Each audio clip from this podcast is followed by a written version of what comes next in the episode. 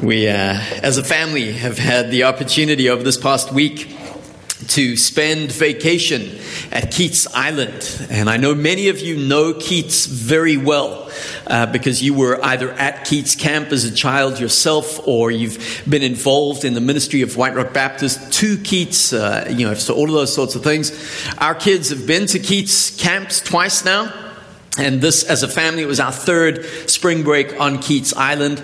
Uh, I had so much fun just walking around with the kids, and they were showing us kind of some of the stuff they did and telling us stories. And of course, Dylan is regaling stories of sneaking out at night and with the, the cabin leader. Okay, it's all controlled, and you know, and, and that got me thinking about my camping experiences. In South Africa, it's a little different. You don't really get many sleepaway camps for small children uh, through churches and through summer. But for teenagers, it's huge. And so every year I would go to the annual Baptist Youth of South Africa summer camp.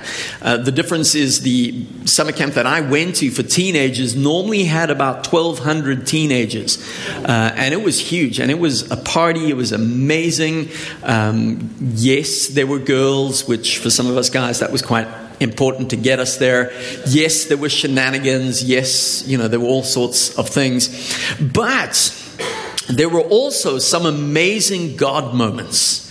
Uh, and that's kind of what got me thinking. Even as Dylan and Kristen were telling me some of their summer camp stories, it reminded me of when I was about 16 years old, in the midst of, of the fun at summer camp, in the midst of playing out in the sun, of swimming in the river, of chasing after the girls, of just kind of enjoying being a teenager and enjoying life. In the midst of that, God spoke to me. It's, it's funny because I cannot remember who was preaching. And that's a sobering wake up call for me to remind me that people will often forget who was preaching. And that's okay. I don't remember who was preaching, but I just remember in the evening's message being so aware of God speaking to me and of God calling me and of God saying, Brian, I've got more for you and I've got a plan for your life and I, I want you to serve me. And in the midst of that service, when the, the preacher was finished, and he kind of said, Hey, if you feel like God's spoken to you, why don't you stand up? Let me pray for you. And, and there we go. And I remember standing up. In fact, I could take you to the spot in that hall, and I can say, There is where I stood up. And I said, God, if you will use me, I will respond. If you will call me, I will go wherever you send me. Little did I know what that really meant looking back now. But there was a call from God. That call needed a response. Yes, I needed to repent. I needed to admit. I needed to confront some of the sin in my life. And I also needed to be willing to yield to the Holy Spirit and to the prompting of God and to the direction of God. But when I look back, I, marvel at what God has done just through that response of obedience. If you're joining with us this morning, we've been going through the book of Luke over the last couple of weeks. And this morning, as we start in Luke chapter 3, we're going to see a call where God called someone and they responded in obedience to that call. If you have your Bibles with you, you can turn to Luke chapter 3 as, as we meet John the Baptist. And this morning's reminder is God calls each of us. And the call on John the Baptist is the illustration for us. If you don't have your Bibles, it'll be up on the screen up behind me as we read along. From Luke chapter 3, verse 1 to 20. In the 15th year of the reign of Tiberius Caesar, when Pontius Pilate was governor of Judea, Herod, tetrarch of Galilee, his brother Philip, tetrarch of Iturea, and Trachonitis and Lysanias, tetrarch of Abilene. During the high priesthood of Annas and Caiaphas, the word of God came to John, son of Zechariah, in the wilderness. He went into all the country around the Jordan, preaching a baptism of repentance for the forgiveness of sins, as it is written in the book of the words of Isaiah the prophet. A voice of one calling in the wilderness, Prepare the way for the Lord, make straight paths for him.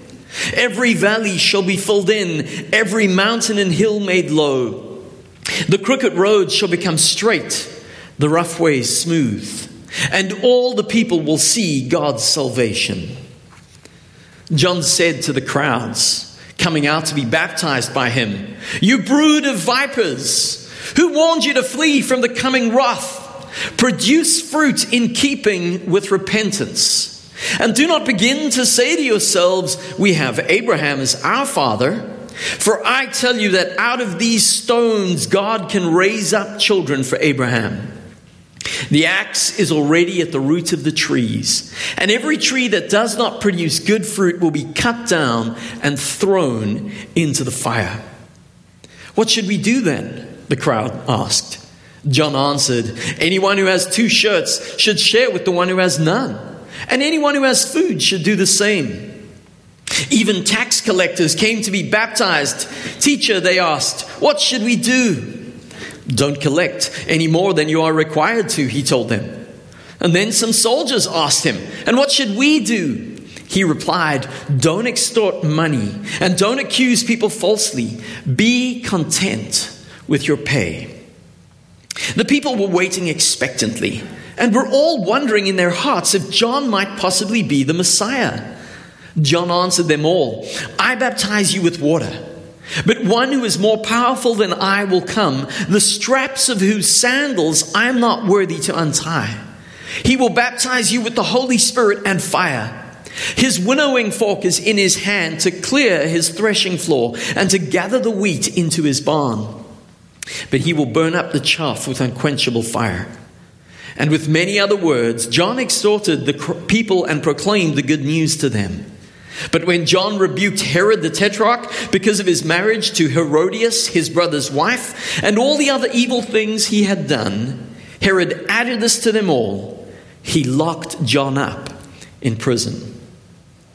I want to very briefly go through the outline and the content uh, of this passage of scripture that Luke records for us. And when I've done that, then I want to answer well, what's the contemporary significance? What do we do with this account? What do we do with the life of John the Baptist that Luke records for us here? This account that Luke writes, it starts with a historical context. There's a date, there's a place. Luke puts John in a definite point in history. Uh, Luke works from the most distant figure all the way through to the more proximate. And he says it emerges probably in AD 28 or 29. We know that because it's Tiberius's 15th year. And even though Caesar had great power over the known world and all the nations, he used or wielded that power, sorry, through others who acted on his behalf. And so his rule is felt in Palestine only through those who administered for him the prefect, Pontius Pilate, and the appointed Jewish ruler, Herod, one of three tetrarchs that we read about from Herod the Great's sons. Interestingly enough, we know Pilate is responsible for keeping the peace and collecting taxes. Herod keeps an eye on the region, giving it that air of Jewish self government, although that was a little bit of a farce because the Romans ruled over. We also know that the two of them never really saw eye to eye until the arrest and crucifixion of Jesus. And they unite in that. But it's set in a context. And in the midst of this context comes a call from God. Verse 3 and 4 the word of God came to John in the wilderness. The call is simple. God says to John, Go and preach repentance. Go and preach repentance from sins and baptize people into that. Now, this is confirmed from a prophecy in Isaiah.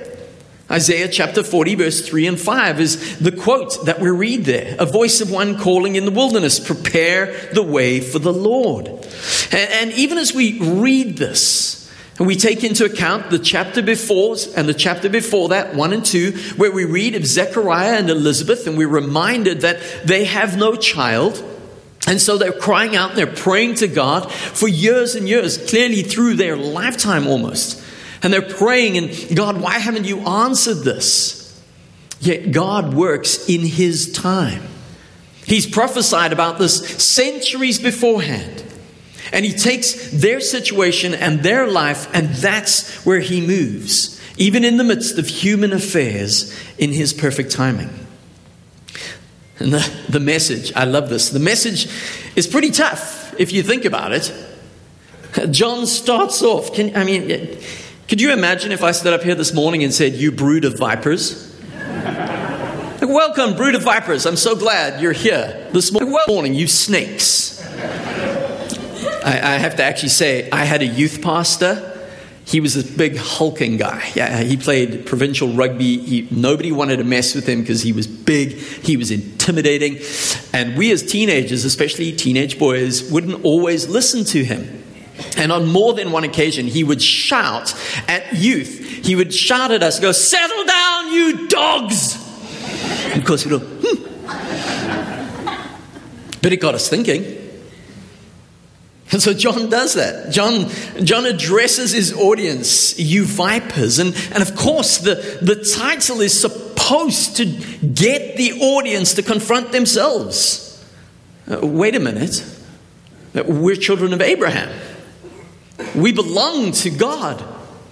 You can't call us that. We have a promise, we have culture. And John says, No, don't dare say that. Because God will raise up from these rocks, from these stones, children. Children who belong to Him or who are truly His. Just because you think you are children of Abraham does not mean that you are safe from the coming judgment and wrath.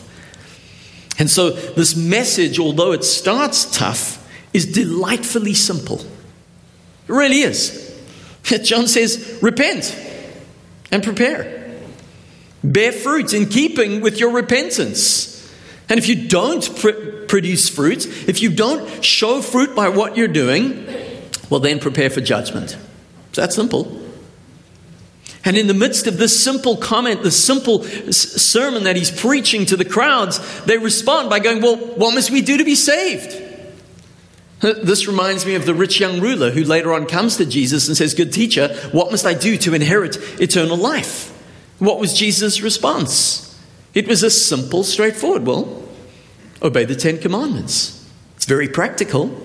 Do that and you will live. And of course, we know in that situation, the rich young ruler goes, Well, I've done all of that. And Jesus goes, Well, one thing you lack sell everything you have, give to the poor, then come and follow me. Yield to me. It's delightfully simple, yet excruciatingly difficult. And so the crowds ask, What must we do to be saved? I was reminded as I was reading through that and imagining the crowds going, What must we do to be saved? Uh, reading about Charles Spurgeon. Man, I wish I could preach like Charles Spurgeon used to preach. There are re- records and accounts of when Charles would preach, Spurgeon would preach about the fires of hell and repent and turn from sin. People in the audience would cry out in fear and they would literally cling to the pillars in the church for fear of being dragged to hell in the midst of that sermon. Now, I know sometimes my preaching might make you feel like you're being dragged to hell, but that's a different way. But yet, this audience is confronted with this message. And they go, What must we do? What must we do to be saved? And the answer is mundane and practical. Be generous with what you have, whether it's a material belonging, whether it's food, whatever it is. Live generous lives with one another. Don't extort. Don't take what isn't yours. Be content with where you are and what you have. And so, of course, the crowds look at this and they listen to this and they see authority and power in the way John is preaching, in the way John is speaking. And so, understandably, they go, Well, 400 years, we haven't heard from God. He's been silent. Now there's a prophet. But we also know we've heard shepherds kind of telling some really strange stories about the Messiah being born a little while ago. Maybe this is the Messiah. Could be. He's baptizing, he's calling for repentance, he's preaching with power, he's not afraid to call us to account. Maybe this is the Messiah. And John goes, No, no. I baptize you with water. I'm just a servant of the one who is coming. The one who comes after me, he will baptize you with the Holy Spirit. And of course, that's when we go, Yay! Yeah, we can't wait for that. But if he doesn't baptize you with the Holy Spirit, He's the one who's going to judge you.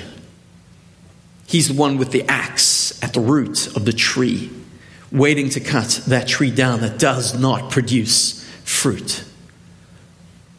And so John receives a call from God. He goes out, he preaches, he responds in obedience to that call.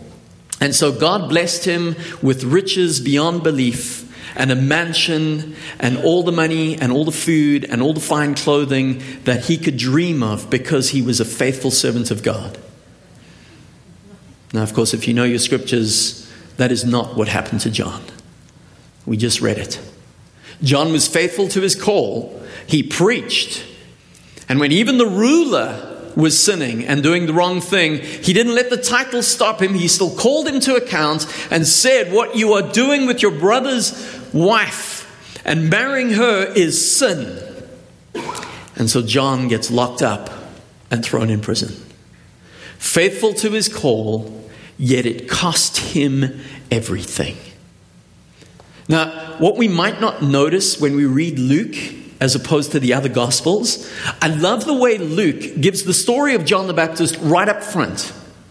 There's no more John the Baptist other than one time later on in the book of Luke where John starts to ask questions about Jesus. And the reason uh, Luke does this, sorry, is to remind us that this gospel is all about Jesus. So we started off with someone pointing to Jesus, and then we get him out the way.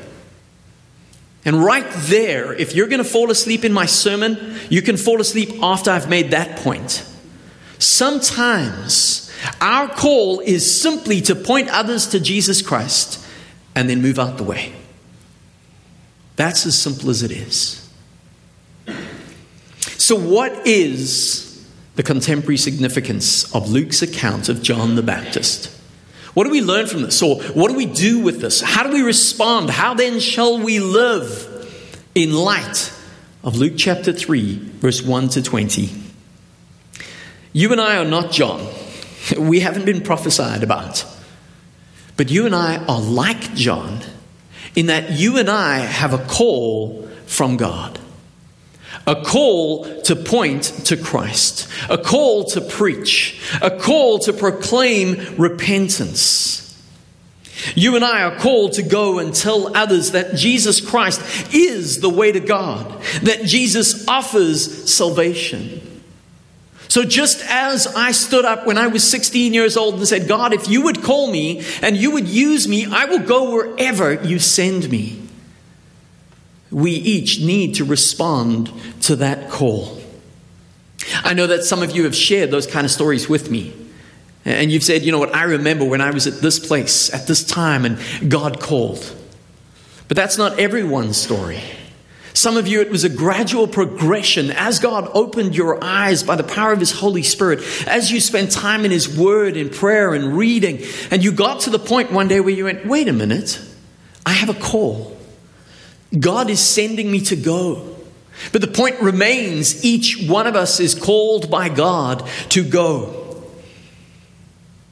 You are called regardless of your age, regardless of your life stage, regardless of whether you work, whether you're at home, whatever you might do. There is no but to this. So, how do we respond to God's call on our lives? There are two points, and they're the flip side of the same coin that I want to briefly land on this morning. How do we respond to God's call on our lives? Firstly, it starts with repentance. It begins with repentance. This is Joshua speaking to the nation of Israel. Remember when Joshua says, As for me and my household, we will choose, we will serve the Lord? Part of that message, he says to the nation of Israel, Choose for yourselves. Choose life or choose death. But you're going to have to make a choice. And in response, as we choose to respond, it begins with repentance. Certainly, a word that the world doesn't want to hear, and sadly, many churches don't want to preach.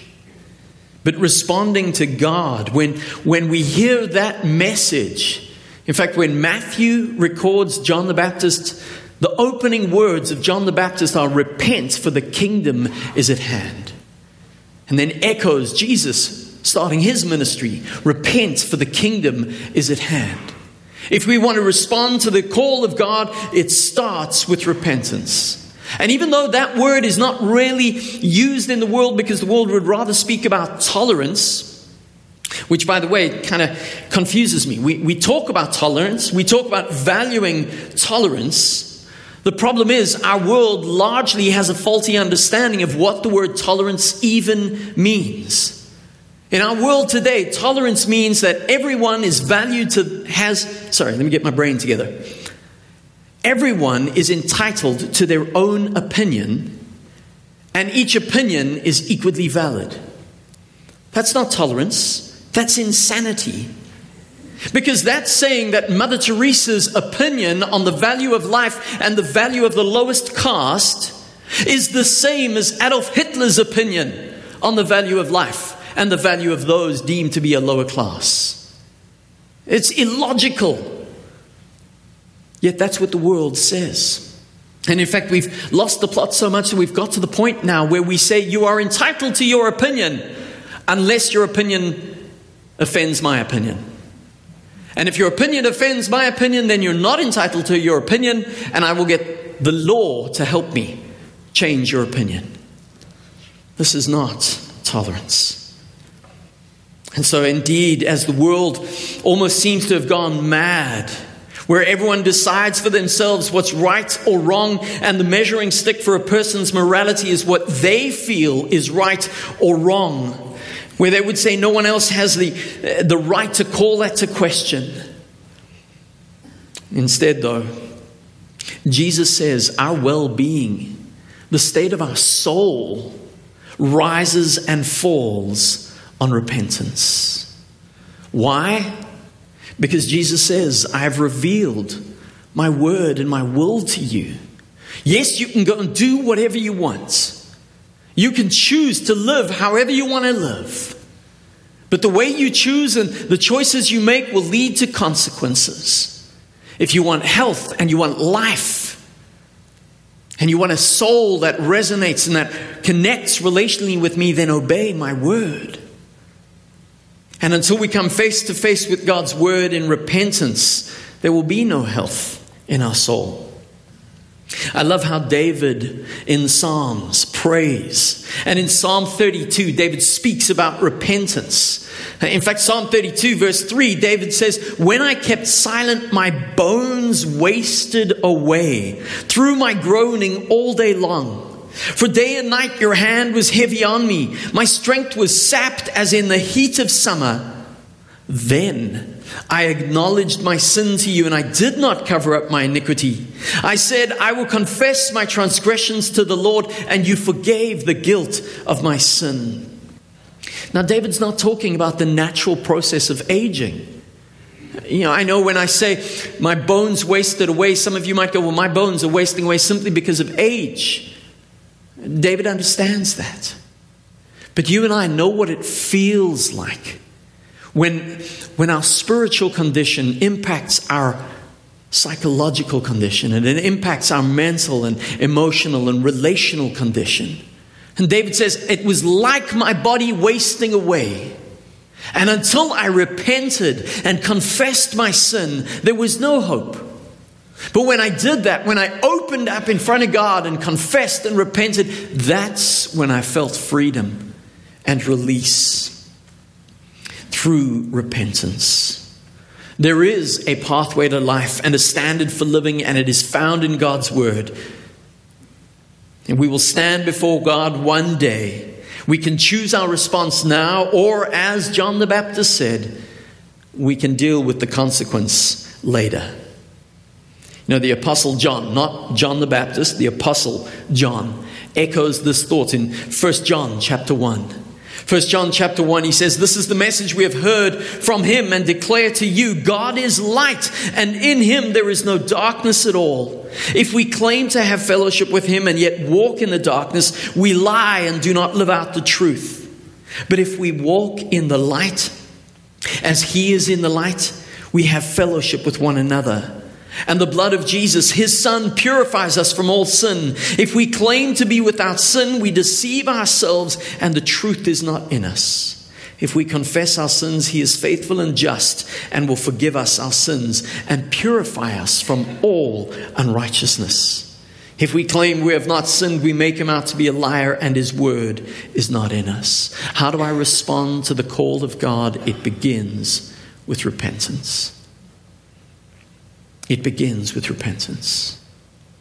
But then, secondly, the flip side of the coin, it continues with producing fruit. I start with repentance, and then I go and produce fruit in keeping with that repentance. And I love the promise.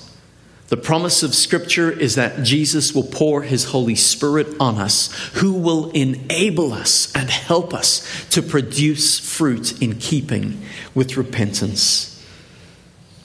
James talks about faith versus deeds in James chapter 2, and I'm not going to read the whole thing, but in James chapter 2, James says, You might claim to have faith, yet you have no deeds. Well, I will show you my faith by my deeds. And James isn't for a moment saying that we can earn salvation by our deeds and by our works. Not at all. James is echoing John the Baptist. James is saying if you have faith, it should be visible in your life. If you have repented, if you have turned from sin and turned to Christ, there must be evidence in your life. And this is what Paul again echoes in Ephesians chapter 2. Again, not saved by works, but saved for works. Ephesians 2 8 and 9 says, For you are saved by grace through faith, and this is not from yourselves, it is God's gift, not from works, so that no one can boast. But the very next verse, verse 10, Paul says, For we are his workmanship, created in Christ Jesus for good works, which God prepared ahead of time for us to do. Good works are the visible outworking of what God has done in my heart as I respond in repentance. But back to Luke's account. John warns of judgment from Jesus if there is no evidence of repentance. But here's the principle Wherever there is judgment, there is mercy from Christ. Wherever there is judgment, there is mercy from Christ. Because Jesus himself says, I will pay that price if you will yield and respond to me. If you cry out for mercy, you will receive mercy, and I will pour my spirit on you. Romans 5, verse 5 Hope does not put us to shame because God's love has been poured out into our hearts through the Holy Spirit who has been given to us. Repent and be filled with the Holy Spirit. And you and I both know that's not a once off deal, that's a daily occurrence. To continually walk in repentance of sin and to continually walk in submission to the Holy Spirit. To what end? To tell the world about Jesus Christ and to point to the love of God found in Christ. Let me close off this morning by simply asking you, in the midst of this account of John the Baptist that Luke records for us, where are you? Where are you? Have you heard the call of God on your life? Maybe you've been using excuses. I'm too old, I'm too young, I'm too this, I'm too that. My friends, I pray that this morning you would hear the call of God. Maybe you have heard that call, but you've rejected that. And because you rejected it at some point, Satan stands accusing you and going, Well, God won't anymore. There is mercy at the cross. And there is still opportunity to respond. Have you repented of sin, turning from your own way to follow Christ? If not, I would encourage you this morning to spend some time in repentance. And then my last question Have you been filled with the Holy Spirit? Are you continually relying on the Holy Spirit in your daily life? Are you walking in submission and obedience to the Holy Spirit? He is available to each one of us, and He will lead us. Let's pray together. Father, I thank you for your word. I thank you that you allowed in your sovereignty for Luke to investigate the account of Jesus and everything around that gospel story.